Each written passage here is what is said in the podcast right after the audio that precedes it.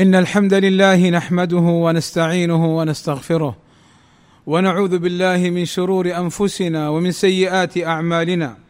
من يهده الله فلا مضل له ومن يضلل فلا هادي له.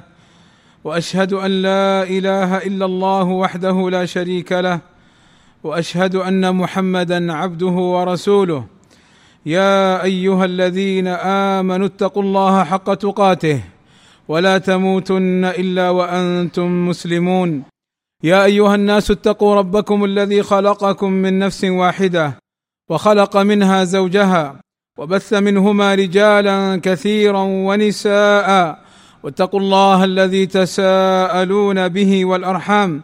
إن الله كان عليكم رقيبا. يا أيها الذين آمنوا اتقوا الله وقولوا قولا سديدا. يصلح لكم أعمالكم ويغفر لكم ذنوبكم. ومن يطع الله ورسوله فقد فاز فوزا عظيما.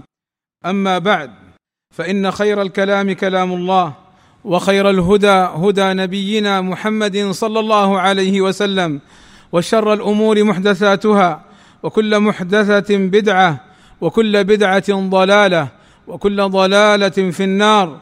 عباد الله الإسلام دين رحمة وعدل وقد نهى عن الظلم وسوء المعاملة وانتهاك الحرمات وحذرنا النبي صلى الله عليه وسلم من الظلم فقال عليه الصلاة والسلام اتقوا الظلم فإن الظلم ظلمات يوم القيامة وأكل أموال العباد وأخذها بغير حق شرعي من الظلم وهو من كبائر الذنوب. ومن أشد الأمور التي توقع صاحبها في الشدائد والمهالك والكروب. وفي حديث المفلس قال صلى الله عليه وسلم وأكل مال هذا وهذا يشمل كل صور الظلم في المال ويشمل أكل مال المسلم بغير حق وأكل مال الكافر بغير حق. ولا يجوز أكل مال المسلم بغير حق. قال صلى الله عليه وسلم كل المسلم على المسلم حرام دمه وماله وعرضه. وقال صلى الله عليه وسلم من اقتطع حق امرئ مسلم بيمينه فقد أوجب الله له النار وحرم عليه الجنة أي حرم عليه دخول الجنة ابتداء. فقال له رجل وإن كان شيئا يسيرا أي وإن ظلمه في مال يسير فقال صلى الله عليه وسلم وإن قضيبا من أراك ولو ظلمه في عود مسواك ولو ظلمه في قدر هذا فإن الله عز وجل يقتص له. ومن صور الظلم عدم إعطاء الأجير من العمال حقوقهم. قال صلى الله عليه وسلم أعطوا الأجير أجره قبل أن يجف عرقه ولقد كان النبي صلى الله عليه وسلم كما يقول أنس رضي الله عنه كان النبي صلى الله عليه وسلم يحتجم ولم يكن يظلم أحدا أجره فلا ينقصه عن مقدار الأجر ولا يمنعه حقه وكان صلى الله عليه وسلم يستعيذ بالله من أن يظلم أو أن يظلم. فكان صلى الله عليه وسلم يقول اللهم إني أعوذ بك من الفقر وأعوذ بك من القلة والذلة وأعوذ بك أن أظلم أو أن أظلم. ومماطلة وتأخير الغني عن تسديد الحق لأصحابه ظلم. قال صلى الله عليه وسلم مطل الغني ظلم. مطل أي تأخير. مطل الغني ظلم. فإذا أتبع أحدكم على مليء فليتبع. وهذا الحديث يغفل عنه كثير من الناس فتراهم يأخذون أموال الناس بالباطل ولا يؤدونها إليهم ويتلاعبون بها. قال صلى الله عليه وسلم من أخذ أموال الناس يريد أداءها أدى الله عنه ومن أخذ يريد إتلافها أتلفه الله. يعني إذا استدان من الناس وأخذ منهم المال دينا وفي نيته أن يرده فإن الله عز وجل يعينه أو يؤدي عنه. وإذا أخذها وهو يتلاعب بحقوق الناس وينوي عدم إرجاعها أتلفه الله أي أهلكه الله في الدنيا مع ما يدخر له من العذاب في الآخرة ومن الظلم. الاعتداء على الآخرين بالضرب بغير حق.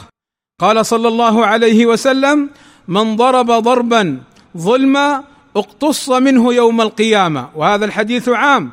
يشمل ضرب الزوجة أو ضرب الأولاد أو ضرب العمال. فكل ضرب بغير حق يقتص من الضارب يوم القيامة ويقتص من الظالم المسلم. ولو كان المظلوم كافرا. قال صلى الله عليه وسلم فيما يرويه عن ربه أنا الديان أنا الملك.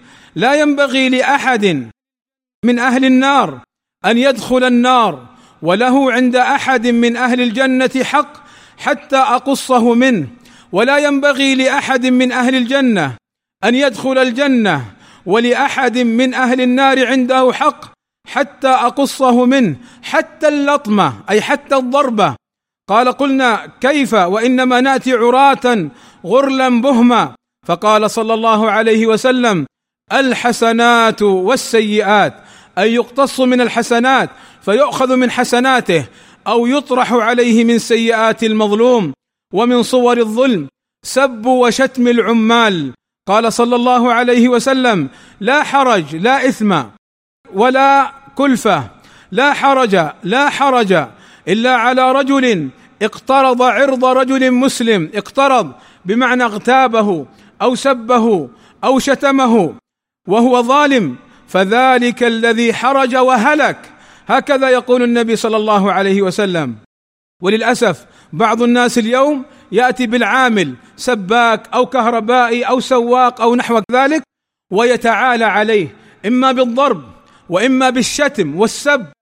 فيطلق عليه بعض العبارات السيئة وهو يظن أن له حقا في ذلك وهذا خطأ. فهذا مسلم له احترامه. ولو كان خارج الحرمين فلو كان كافرا فهو كافر محترم لا يجوز انتقاصه. فالله الله عباد الله في أعراض الناس والله الله من الحذر من الهلاك في الدنيا قبل الآخرة. فما من ذنب كما يقول النبي صلى الله عليه وسلم أجدر أن تعجل العقوبة لصاحبه من الظلم. أي أن الظلم عقابه سريع في الدنيا قبل الآخرة. والله أسأل لي ولكم التوفيق والسداد وأن يغفر لنا الذنوب والآثام. إنه سميع مجيب الدعاء. الحمد لله رب العالمين والصلاة والسلام على المبعوث رحمة للعالمين وعلى آله وصحبه أجمعين. عباد الله ومن صور الظلم الإعتداء على الكافر بغير حق. في ماله أو بتكليفه فوق طاقته أو انتقاصه بسب أو شتم أو نحو ذلك فهذا لا يجوز.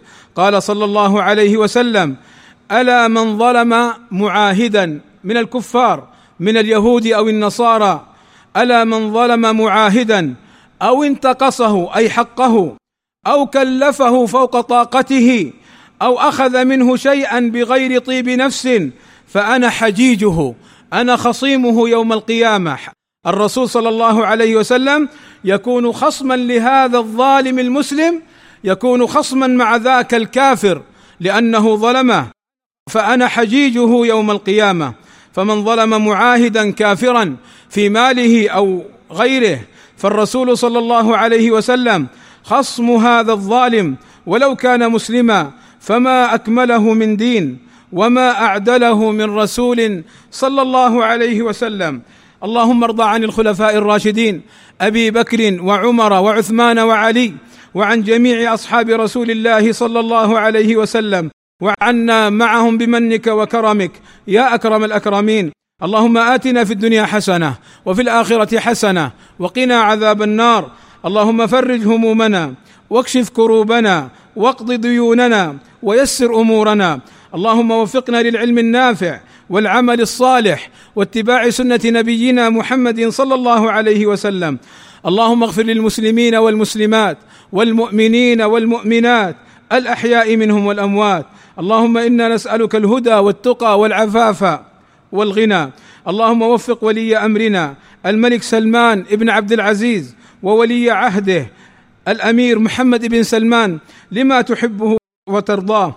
وأصلح اللهم بهما البلاد والعباد واحفظهما اللهم من كل سوء وصلى الله وسلم على نبينا محمد وعلى آله وصحبه وسلم أجمعين والحمد لله رب العالمين